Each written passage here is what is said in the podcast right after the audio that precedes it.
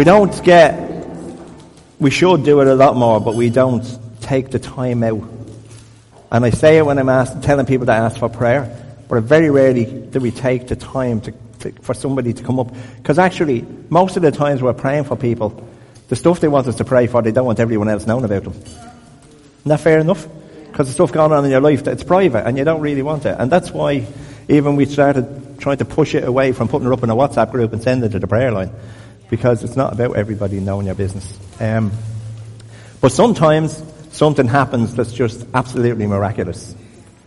And it goes against all the odds, and it goes against everything that the structures of the world we live in, the institutions of the world we live in would want to happen. And the only explanation for it is that something supernatural has happened and something supernatural has intervened. And we want to take the next um, few minutes. You have as long as you like. So you can speak for two minutes or you can speak for 20 minutes. That's okay. But um, Marley has had nothing short of an absolute miracle happen this week. And it was a miracle that she specifically asked for two weeks ago because I sat with her one day two weeks ago and she said, this is exactly what I want to happen. Um, and under any normal circumstances, it shouldn't have happened. Isn't that fair enough to say? So she wants to come up. She wants to tell you about her story. She did share some of it here a while back, um, in a different context, but you did. But uh, I have a mic for you. This is for you. Yeah, keep encouraging her. Come on. Okay, so I'm going to try and give you a five minute overview of my life, um, because obviously um, we can't tell the whole story, but I'm going to tell you the highlights, hopefully, where God took over. Well, He's always in charge, but when I acknowledged Him taking over and stepping in. So I thought my life was reasonably happy. um, and then it wasn't. I was, I was married, I had three children, and then the marriage started crumbling, and so in 2007, I was uh, separated and heartbroken. But recovered from that, but recovered in my own strength. So I wasn't really healed. I was still, you know, getting even, getting back. Wasn't a very nice person. Thought I was okay, but I wasn't. And then, um, through a lot of failed businesses, a lot of debt came to me personally. So I was struggling on my own with three children um, in a very bitter state and blaming God. You know, really having a go at God. Driving out to Sandymount so I could scream at him when there was no one around and saying, Where are you? There is my ex, happy in another relationship, getting insurance money every week, loaded. He was getting 3,000 a month or something. And I'm struggling. Where are you? Where? And I really was bellowing at God and my children were suffering and, and so out, I was, oh, I was messed up and angry and though I was saying God was in my life, I was only bringing him in to have a, an argument with him. So, letters start coming to the house, sheriff's office letters coming to repossess possessions in my home and I was really um, down on my knees emotionally and spiritually. And it was down there when I had nothing. When I got tired listening to myself blaming and shouting at God. For the first time in my life, I listened to God. And I said, that's it, you, you have to help me. I, am going to, I'm, I'm having a nervous breakdown. I'm going, I'm losing it. And so, gently, and God was very gentle because I was very stubborn. He brought healing into my life. And I became a gentler person. Can you imagine? If you hadn't known me before, you, you wouldn't have. I became softer with myself. I became softer with the world. I became softer around the, the situations in my life. And instead of saying, why God, which people, you're my friends here in my church, stop asking God, why me? That's not the question to ask Him the, the, the conversation to have with us, get me through this. What can I learn through this? Let me lean on you, Lord. You know, I, I surrender the why and the what ifs. They're no good. The answers are not in this. We load the answers in our other life, but not this life. So I stopped trying to get God to justify himself to me. And I start having a real relationship with God. But in the middle of that, things didn't get better. Things got worse the, the financial, there was more judgment orders coming against my property. I was now about 70 grand in debt. I had no way of paying it. I still had to try and forgive my ex, even though half the debts were through failed businesses. And, and that, that was all hard to do, hard to forgive when someone hasn't asked for your forgiveness, when someone hasn't paid any maintenance for your children. You know, but I had to with God, and I did. And he's a good man. He does a lot of foolish things, but he's a good man. God made him, so he is good, okay? My children are gorgeous, my grandchildren are gorgeous. But in terms of my debt, I was faced then with having the banks wanted to repossess my home. And this all started in 15 with the legal proceedings now, all the threat letters that happened and all the, so the, the letters were coming to appear in court. I couldn't afford legal aid. I couldn't afford anyone. So I went in and I said, God, you've got to come in with me. And so the banks were sending in solicitors and barristers. And every time, I don't know how, but this is going on since 215. This is not one miracle of God. This is a whole series of me having nothing and God turning up to save me, to help me. And sometimes well-meaning friends were telling me, Mary, maybe sell. Buy a smaller place. You know, you'd have no debt. You, you could, and I think that's good. That's, yeah. But then I would pray about it and something inside me would say, stay. Stay where you are. You're asking me to help you. I'm going to show up. Now I'm going to show up, like I said earlier, I'm, I'm in court in and out since 15, 2015.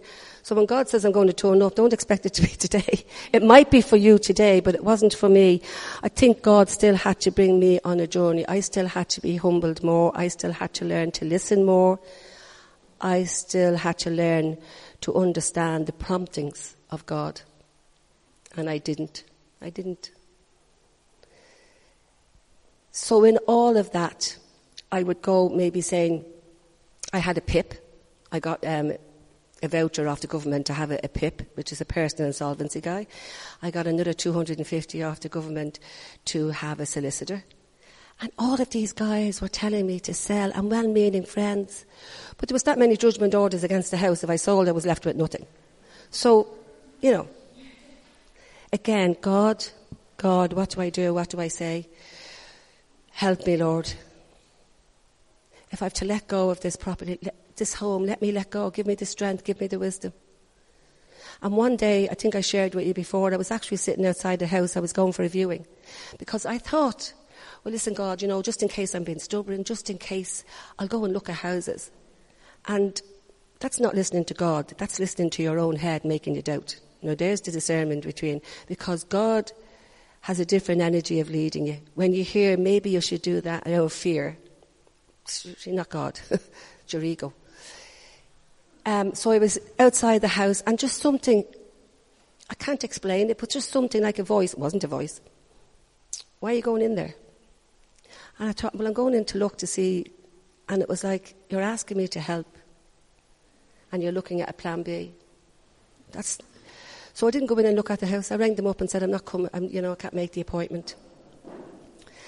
And when I start going into court, miraculous things would happen. I'd have nothing but standing there saying I want to stay in my home because I've no money now. My children are rare, so the court doesn't see that I have dependent children. So I've nothing standing here. When they were younger, I used to say, my kids are still in school. I've nothing now. Just me. And sometimes the, the uh, registrar would ask the legal team for papers or um, reports, and they'd be confounded. They'd have another, they'd have a pile aside in front of them, but not what they needed. And I'd get another six months. And the next time I'd go, somebody would be late for court and they wouldn't turn up, and I'd get another six months. And that's how my life has been. And we've been crying to Brian, Lord, but it went, I was in three times every year. So it was going, boom, boom. And there's the way I'm after been living my life. But God was in it all. And you've known me, a lot of you. He's carried me. He kept me cheerful. That's not to say I didn't have times of weeping and crying, so I don't want to make it sound like it's all easy going, okay? There are times when you cry. There are times when you're overwhelmed and you have a little nervous panic attack. But all the time when you pray, and all the time when you call out for help, help is always there. Presence is always there. Always there. Thank you, Jesus. Thank you, Father God. Always there when I'd shut up, trying to tell God what to do. Do a Ross on it. And so, with all the confounding, I would get another six months, and then I shared with you before Christmas. That was the final thing in November. That was, you know, you can't explore any other avenue you're going. And then something else confounded the legal team, and I got to last Friday, um, the 8th of March. And the banks wanted me, we came, the bank sent me a letter over Christmas saying, we're going to let you stay in your house, you can pay rent for five years and then you go. And I said, no, that's not a proposal, that's an eviction order. Because it was. You can stay for five years and then go. And I said no to that, and then I was praying about that. Jesus, you know, I said, I do the right thing there? And then without me doing another thing, they sent me another letter saying, okay, we're going to exclude that five year ban you can stay. But we want you to, we're going to adjourn this case and we're awarded, we're going to get cost to you. Now, did you hear me say that I've been in three times a year for, since 15? I was afraid of the legal cost. It must be a hundred grand or something more. There's no way I can pay that. And so again, I gave that to God. But in the f- past few weeks, and especially since the forward weekend, I have just felt God standing in with me, and I was no longer, what God, I was full front and centre, the whole field. I kept getting that Ruth story, you know, where she's just gleaning bits from the edge, and that's what I've been doing for the past 10 years, and God was saying, No. I told you I'd turn up. I'm not just turning up, I'm giving you victory. I felt victorious. I felt this is it. I'm at the end of this. So, last Friday when I was in, they had a barrister there, they had a solicitor there who spoke very eloquently. And then she said, would you like to say something? And I just told my story. I couldn't afford to pay. It was on just what the banks had been doing, bringing me for five years. The resolution could have been reached a lot earlier. So she didn't just adjourn the case, she struck it out, which means I don't have to go to court anymore. Praise you, Jesus. Praise you, Jesus. And all the costs go to the bank. I don't owe a penny. I don't owe any money. So that is our God. That is our God. Sometimes He will wait, but only because He needs you. The work has to be done in you. It's not that He doesn't want to give you the best. He loves us all. But He gave me a public victory. Because like I said earlier, when my separation happened, I was saying why and all the wrong questions and all the wrong accusations. But I think when we wait on God, He honors our waiting. He honors our trust. If you're waiting on something, wait. The answer is coming. The victory is coming. Maybe not the way you want it, but God is going to give you a public, a public arena. Not that you believe, but that others watching you because I had not a penny. Not very eloquent. I couldn't afford. I was going in representing myself. I was bringing God in with me. And the MAB representative who was there was laughing at me. And last week he said, there must be something in your God. So maybe it was even to give testimony to him, you know. So don't get tired in the waiting. What Brian said about prayer, I had Mary and John praying for me. I had Brian and Anne praying for me. I had my nieces and nephews praying for me. I had my friends praying for me. I had my children praying for me. Get good people around you to pray with you and for you. Be in this church. Praise God in the middle of it in the middle of the struggle because he comes right in and he gave me victory. And he doesn't love me any more than he loves you. I'm not, we're all his favourite. So keep going to seminars, get encouraged. I'm glad you're all going to cherish because that weekend we're going forward. I got a load of answers really deep down here in me and I've made some changes in my life since then. And I just know they're all for the, I just know I'm in the right direction now and I am learning, I am still learning how to be led by God. But the victory goes to God. The victory all the time goes to God. I can't stress enough how I had, have nothing. I still have a mortgage, mind you. but if God brought me this far, I'm not fearful of that. I will own that house and I proclaim it in my name. 41 Wellington Park is mine in Jesus' name. I will get that. I will go forward.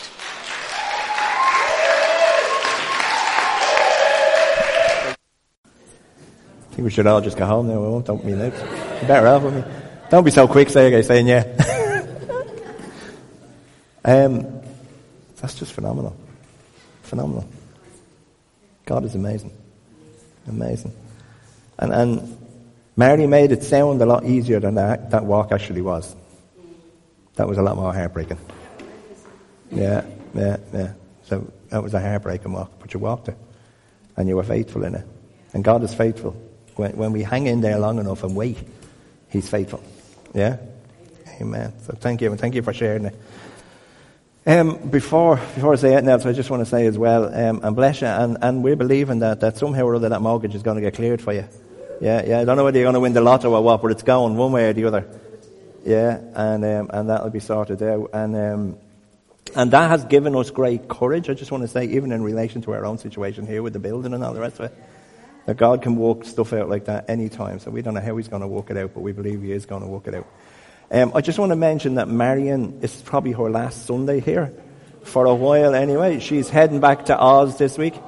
Um, so it's been great having her home. Um, I know Australia is blessed because you're there, but we miss you because you're not here. So, um, but we forgive them for getting you nearly, kind of, sort of. I'm not, not sure, but 100% there anyway. But let's pray just for Marion for a second and um, for a safe trip and for Mick as well, who's going in for an operation. Um, this week, is it? Or next week? 28, okay. Father, we thank you for Marion and, and your hand on her life and um, on all that she is and all that she represents and the love she has for you and for your people. And I pray, God, that you would bless every step that she makes. I pray that you would guide her path and even as she, as she travels back, Lord, that the flights would all work out for her and everything would just go smoothly, that you would cover all the logistics. I pray for Mick going in for his operation, that you would heal him, fix his body up and heal him, and may he be whole. And may the two of them be happy, Lord God, moving forward in you. We thank you for your hand on her life and our family's life, and we pray your blessing over it. In Jesus' name. And we also pray you give her sense and get her to come home to Ireland with him. Amen. And we know the lifestyle and the weather over there is better, but the people are much nicer here, Marion. Amen, amen, amen, amen. I'm going to do a 25 minute sermon in five minutes or less. So here's a real quick recap because we are going through this sermon on the mountain. If I skip today, I'm going to be backed up to Easter. Um, but we have done, and I just thought when, and I was looking at this again this morning, I was thinking, Mary's testimony today is what we were talking about in week one of the Sermon on the Mount, which was about being blessed. Blessed are they who mourn, who are meek. All of the things that the world say are rubbish, and yet you stand here today in that blessing. But you were in that blessing all the time. And that's what carried us through. And that's what carries every single one of us through. Um, the second week we were talking about being salt and light, which is exactly what you're being again. You're being light, shining the light onto the gospel of what God can do. And then last week, which isn't you, we were talking about murder, adultery, and divorce. But maybe a little bit of it. There's a bit of it in there. Except the bit. You didn't kill anyone yet anyway. As far as I know anyway, the bit doesn't count. And this week we're going to look at verses 33 to 48. We do this kind of once a year. We pick a chunk of scripture and we just walk through it for a number of weeks. Um, and, and rather than pick a book like Galatians or Ephesians or something like that, and I actually thought we were going to do Colossians, but um, I really felt the Lord saying, let's look at the Sermon on the Mount and let's look at just what Jesus said. These are his actual recorded words, what he spoke to people sitting on a hill in some place in Israel. I don't know where it was, but they were sitting on a hill, I presume in warmer weather than this. And he was chatting away to them for, for several chapters of this book.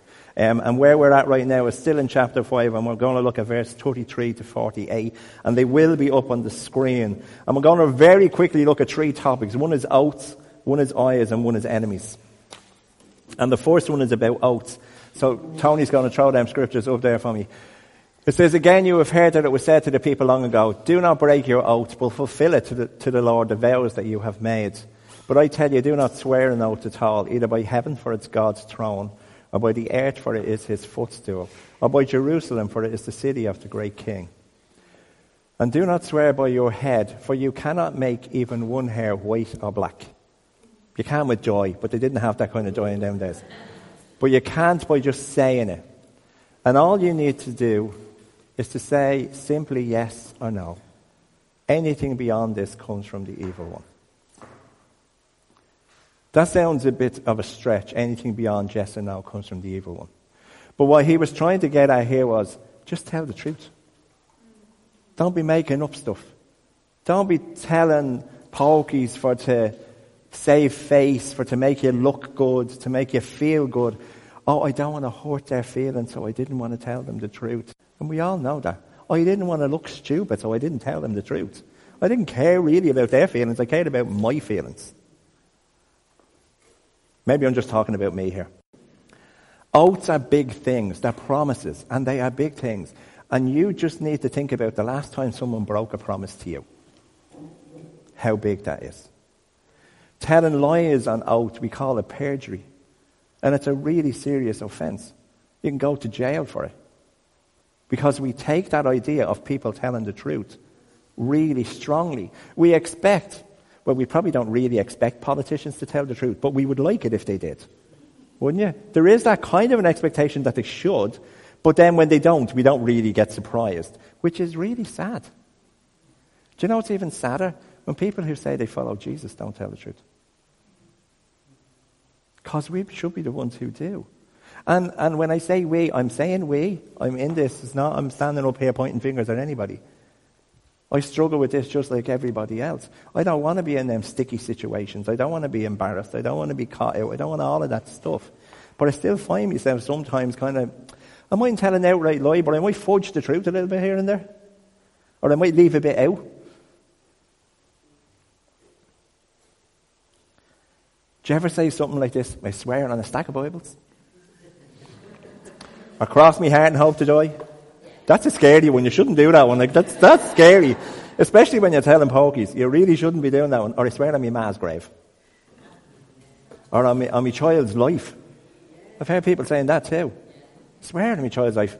See, we we come from the same place. Yeah, they say them kind of things. Okay. Why do we say stuff like that? Because people won't believe you, and you want them to believe you. Why don't they don't believe you? Or why don't they believe you? Because at some stage you must have told them something that wasn't the truth. Doesn't that make sense? If someone tells you the truth all the time, they don't have to say to you, I swear on a stack of Bibles, or I swear this, or I swear that, I swear. They just go, look, I did that. I didn't do that. Here I am. And you go, okay. So when he's saying that anything beyond that comes from the evil one, I think what he's really saying is if you're in a state where you have to go beyond saying yes or no, then your life hasn't been following Jesus. So, yeah, the evil one has his hand in there. And if that's been your life up to now, I want to tell you today that can change. Today that can change. You don't have to carry that reputation for the rest of your life. Trust can be built. It's a slow process, Trust is a very fickle thing. It takes a long time to break it in two seconds, or a long time to make it and two seconds to break it. It really does. But it is a really fickle thing, but it can be built. And even if it's smashed to ribbons, it can be rebuilt. But it is about us learning to just let our yes be yes and our no be no. And all that means is that if I say I will be there, I'm there. If I say I will do this, I do it. And if I don't do it, I just own it and go, sorry, I didn't get it done. I'm not the best at that. I'm just telling you that up front. When I don't get it done and Anne says, Did you do that? I usually throw a hissy fit and say, You're picking on me. But the reality of it is that if we just become that. Do you know what else? My ma used to say a phrase. She used to say, Lawyers need a good memory. When you tell the truth, you don't have to worry about your memory. Because when you tell a poker, you need to remember what you told. Because, and genuinely, any time you do, you end up having to tell about five others to back that one up. Isn't that true? No, I was. I did say that. I did say that. And then they go, really? And then, but what about this? And then you have to make another one up to kind of back that and build this web. Oh, what a wicked web we weave when at first we begin to deceive. And the person who you need to say yes and no to most is yourself. Stop deceiving yourself. Stop believing the, the stuff that you're putting into your own head, which is not true. Challenge the stuff that's in your head. There's so many of us are living our stuff that's not real. As Christians, we are called to truth telling, not oath taking. I want to move on, and the next bit is from verse 38. You have heard that it was said, an eye for an eye and a tooth for a tooth. But I tell you, do not resist an evil person. If anyone slaps you on the right cheek, turn to them the other cheek also. And if anyone wants to sue you and take your shirt, hand over your coat as well. And if anyone forces you to go one mile, give them, go with them two miles. Give to the one who asks you, and do not turn away from the one who wants to borrow from you. Jesus was talking to a group of people, and he was talking to them about the way they were to live their life themselves. They lived in a nation that was governed by laws and rules. There were 600 and something rules that they had to keep. There was all kinds of stuff going on. And there was rules used to justify hurting other people. But those rules that had come in, when, when he said, You have heard it was said, an eye for an eye and a tooth for a tooth, them rules were put in to actually keep people safe. Because if someone in those days, and it's not too far off now, if someone in those days had a knocked out your tooth, it wasn't unusual for that other person's whole family to be slaughtered. Like he wouldn't just stop going over there and having a fist up and knocking your man's tooth out. He would go and kill him, his wife, his kids, and everybody belonging to him. The retaliation was way out of order for what was actually happening. And what those rules did was try to put, and you could only do the tooth and the tooth and the eye for the eye under the court system. So it wasn't even that if you knocked out my tooth, I could go over and knock out your tooth. I had to go to the court system, which was the priesthood at the time, and tell them what had happened with witnesses, and then they would bring retribution. So just like we have a court system now that puts people in jail when they do something, they had a court system. It was just a different way of doing it. But it was a protection on the victims, but it was also a protection over the perpetrators.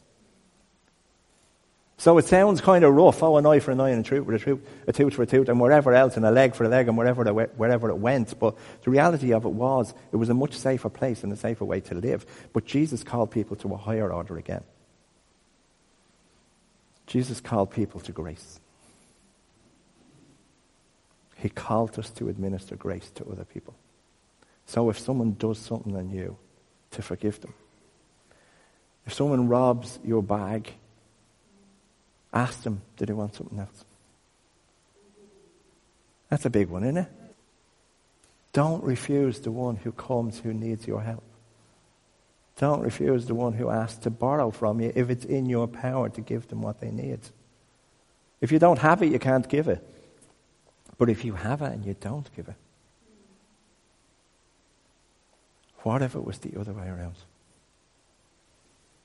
What if it was the other way around? What if you were the person here and Jesus was talking to the person who had the power over your life? How would you want him to be talking to them? I think this is how I would want him to be talking. I have made a mistake. I don't want justice, I want mercy. I have done something wrong. I'm not looking for justice. I'm looking for mercy and grace. When someone does something wrong on me, I'm looking for justice. And forgiveness is always a great topic until you have to try forgiving someone. And mercy is always a great idea when you're looking for it, but not when you have to give it. But I want to tell you that the Spirit of God, it'll help you to forgive anybody you need to forgive. The Spirit of God will give you the grace to pour out into other people if we try to live to where Jesus is calling to. But it is about us realizing that He is calling us to a higher place of love. And He's calling us to a place of generosity. And He's calling us to live what Martin Luther King is saying up there to bring light into dark places. Because darkness can't drive out darkness. So someone does something on you and then you do something back on them Where does that lead? That leads to what we've been reading in the papers for the last four years. People getting shot. People getting taken out. That leads to the Limerick feuds years ago that happened over a railway at a schoolyard gate and ended up with nearly 20 people dead. Because darkness does not drive out darkness. Only love and light drive out darkness. And we're called to bring love and light into situations. If people hate you, you can't make them love you, but you don't have to hate them back. People don't like me, and there's loads of people don't like me. I can't make them like me, but I can choose not to dislike them. I can choose not to hate them. I can choose to release grace towards them. I may never spend much time with them. Well, they won't want to spend any time with me anyway if they don't like me. And that's okay. That's their choice. But I don't have to allow how they feel to be the law under which I live. I can live under grace. And I can live in a life of generosity. And the last ones are about loving your enemy. You've heard that it was said, love your neighbor and hate your enemy. But I tell you, love your enemies and pray for those who persecute you. That you may be children of your Father in heaven, because he causes his sun to rise on the evil and the good. And he sends rain on the righteous and the unrighteous. I love this. If you love those who love you, what reward would you get? And not even the tax collectors doing that. And if you greet only your own people, what are you doing more than others? Do not even pagans do that? Love is the only force capable of transforming an enemy into a friend. Think about that for a minute. And it can transform an enemy into a friend. And with love, and if you, and, as being part of the family of God, you will end up sitting with people, talking with people, spending time with people that you would never have spent time with if you hadn't met Jesus. You would never. I remember back when we only started Hope, and there was people there. There was a group there, four lads. There was John, Ozzy, Martin, and Al. Okay? And our son-in-law and our daughter were in the church. And I remember, I don't know how many times Paul telling me, he loved being with these guys. He had great crack with them. He really enjoyed their company, but they came from chalk and cheese. And he said, only for Jesus, I would have never met them. I would have never, I'd have crossed the road if I saw them coming. Because they were all mad looking anyway. Especially Martin, he had tattoos everywhere. But like, he would have crossed the road. He would, only for Jesus. They would have been, without ever having become it, almost enemies. Because they came from different backgrounds, different places, just like what he was talking about at that time. There was white people and black people. And that's what he was talking about. But love has overcome that. Love actually won out in the end. The most powerful force on this planet is love. It's not hate. Because with enough love, you will wash away hate. But with enough hate, you'll never wash out love. Never. I love the Pharisees bit where they said, like, just be good to those who are good to you. That's an easy one to do. It's easy to like people who you like and who like you back. It's easy to be nice to people who are nice to you. It's being nice to people who are not nice to you. It's trying to still love people who want to stab you. It's trying to still love people who will talk about you and bitch about you and gossip about you. I need to back off you. That's the bit that we're called to. To love my enemies is supernatural. And it's going to take amazing grace. It's going to take death to self, which is a hard one. It's going to take courage. It's going to take a lot more than I am as a man. It's going to take a work of the Holy Spirit in my life. But it is possible. And it is happening. And it's not only happening in my life, I see it happening in others' lives as well.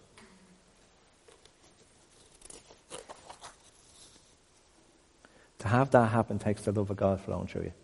Sorry, I'm pointing up there, you point up here. My enemy may always hate me, but I can choose to love them even despite that. And when we say the word enemy, it can seem very extreme. It's like you're expecting somebody who wants to kill you or somebody who really wants to do you damage. But maybe it's just someone who lives on the opposite side of the fence. You could be a Northsider. We don't, we don't hold that against you. It's not your fault. Okay? You, we could be south Southsiders and you could be thinking the other way around. You could be from the country. You'd never know. Could be anything. An enemy isn't necessarily somewhere where we tag them and go, they're coming in, they're going to shoot me. But it could be someone who doesn't, who doesn't travel in our circles, who under the normal, kind of, the normal run of life, you would avoid being around. And you wouldn't have anything to do with them. But God made the difference. But God. And He will continue to make that difference.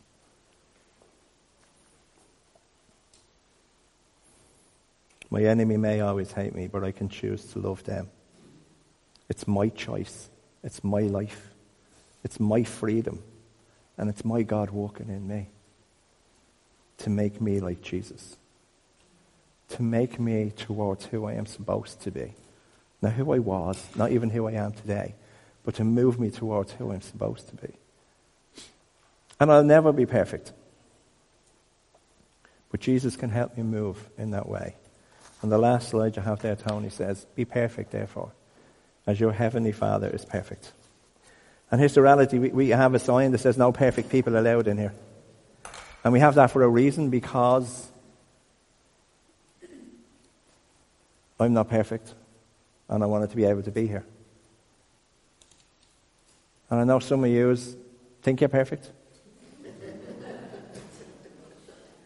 News flash, you know? Uh,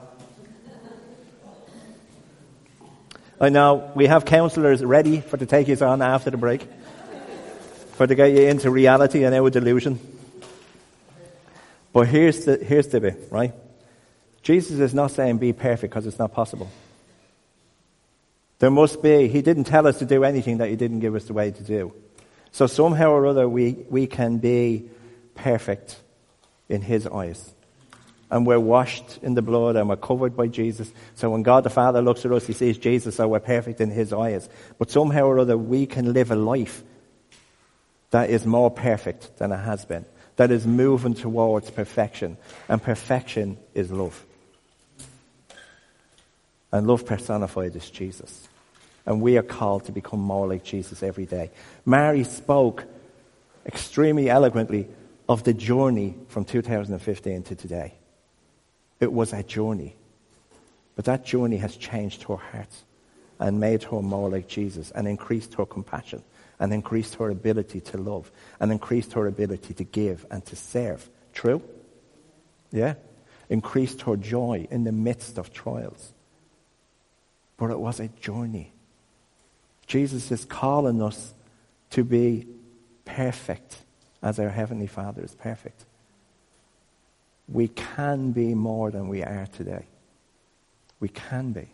As good as you are, you can be more. Because God has more for you, and He has more for the world around you. Because that world around you needs you. We spent a day yesterday up in the village at the Alpha Day, the Alpha Weekend.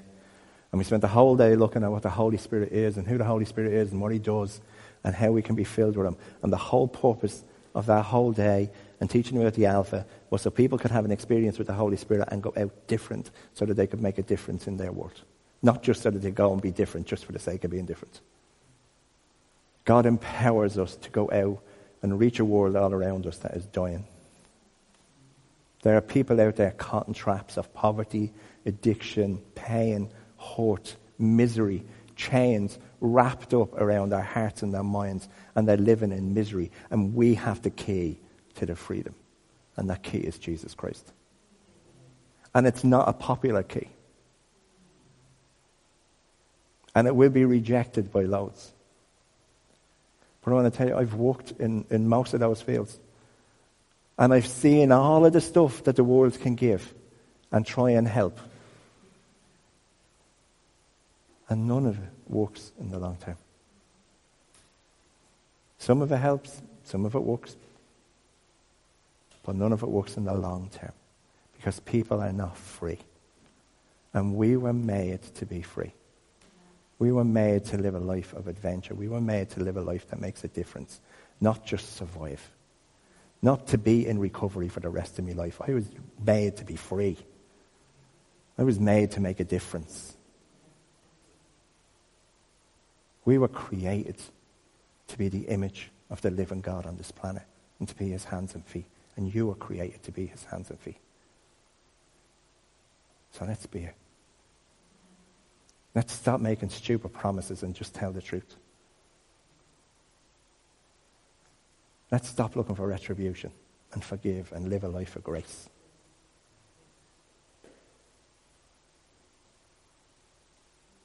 And let's follow Jesus Christ. Because I want to tell you, it's the only way. Long term, it is the only way. And it will change your life, and it will change your family, and it will change your world. And someday, we're all going to get to sit in heaven at a party. And I won't be sitting on a cloud. I'll be sitting at a table with a decent party in front of me, and none of that food will be fattening. And I'm going to enjoy every cream slice they have. The scripture promises us we're going to a wedding feast of the Lamb. It doesn't say a wedding party, it says a wedding feast. A feast is something that is awesome. And a wedding is usually a happy day. But we're going to get to bring people with us. How many will you bring? How many will you bring? Amen. Let's pray. Father, I want to thank you for today. I want to thank you for that amazing story from Mary of you moving in her life, of you moving in all of our lives. God, I pray right now that people who are sitting in this room, if they don't know where they're at with you, if they don't even know if they believe in you, I pray somehow or other that you would just drop something into their heart and their mind and let them know that you are real and you care about them. That you know their name and you believe in them even if they don't believe in you. And Lord, if there's people in this room who know you but who are struggling for where they're at right now with you or where they're at in their life, I pray by the power of your Holy Spirit that you would bring clarity, that you would bring guidance, that you would bring strength and courage and endurance if it's needed. Spirit of God. Spirit of God. Take a few seconds. Just sit with Jesus. Just sit and let Him wash over your heart and wash over your mind. Let Him just love you.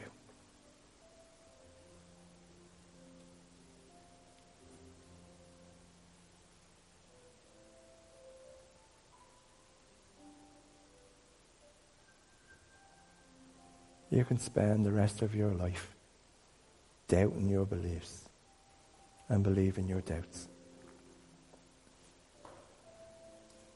Or you can spend the rest of your life believing that there is a God in heaven who created you on purpose and with purpose and for purpose. Who created you to have a life of abundance, of freedom, of grace, and of love.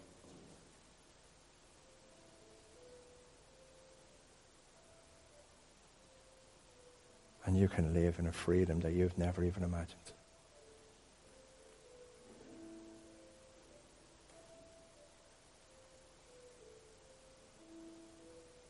So I'm just going to wait for 30 seconds and just leave you to sit with God. And you decide whether you want to speak to Him or not. Or whether you want to sit and listen and see if He speaks to you. And just take this time.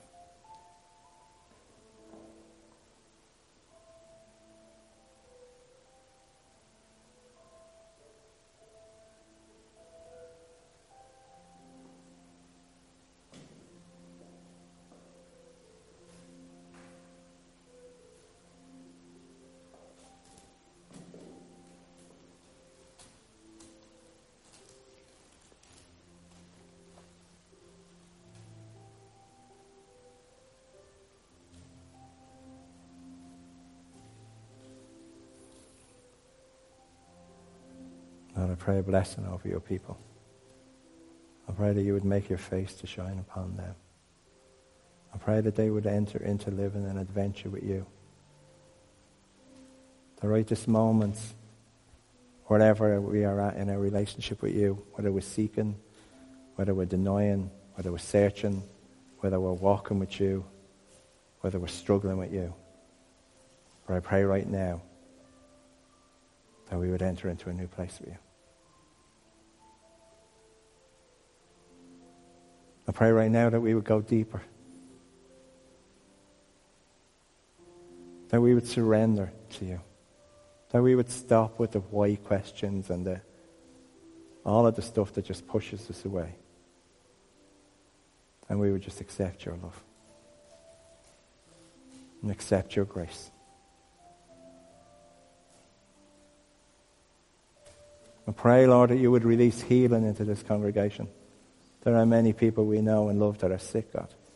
And I pray you would release healing.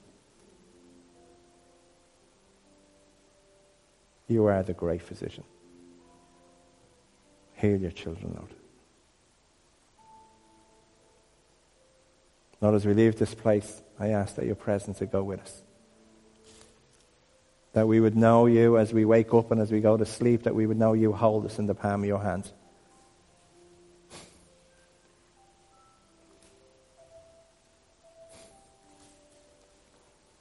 Thank you, Jesus. Thank you, Jesus. Thank you, Lord. You are amazing.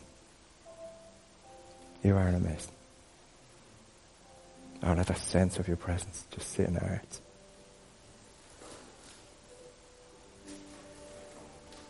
May the peace of God guard your hearts and your minds as you walk with Him. In Jesus' name, amen. Amen. Have a great week.